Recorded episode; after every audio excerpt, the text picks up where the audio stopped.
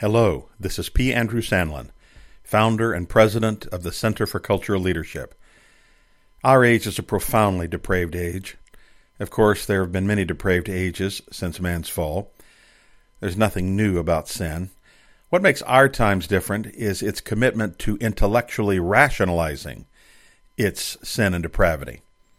We've created a coherent intellectual rationale, almost a worldview, out of our sin. In the wider culture, this is radical autonomy.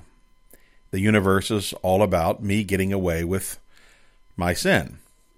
And if anybody gets in my way of me getting my way in my sin, that impediment is at war with human history itself, since history is lurching madly toward massive, radical human autonomy. Man is the world's creator, and the creator wants the freedom to do whatever he wants. In the church, the rationale is egalitarian grace.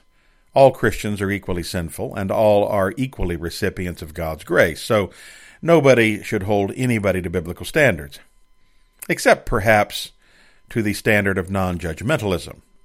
Of all attitudes, the worst in today's church is being judgmental. Well, we might want to add, too, to that racism and sexism. They are horrific sins but legalism is perhaps the worst sin of all. Um, the righteous people, the people who think they're superior to everybody else, they're the real culprits. They're the dreaded Pharisees. The preacher had better not thunder against premarital sex, Are Christian men looking at pornography, Are Christian women dressing like prostitutes. He'd better not demand that Christians tithe. And how dare he threaten to excommunicate a man who refuses to work to provide for his family, or a woman who has an abortion. The really dangerous Christians are those who live righteous lives, the people who get up early and read the Word of God and pray and evangelize and are constantly talking about the Lord and His Word. They just think they're better than everybody else, and they're the problem. And after all, aren't we saved by grace? No Christian should criticize any other Christian, since we're all sinners. Shall we send that grace may abound? Sure, why not? Jesus died so that we could sin a lot more than we do. Now, if this entire line of thinking sounds blasphemous, that's because it is. King David sinned like all of us, but his life was dominated by righteousness. And in the Psalms, he appealed to God as a righteous man would appeal to God. We read in Psalm 11:7, "For the Lord is righteous; he loves righteousness."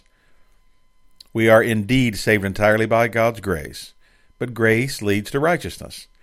The grace of God teaches us that, denying ungodliness and worldly lusts, we should live soberly, righteously, and godly in this present world. If grace leads to unrighteousness, it's not grace, it's disgrace. In 1 Peter 1, the apostle writes that Jesus shed his precious blood so that his people would be holy people, righteous people.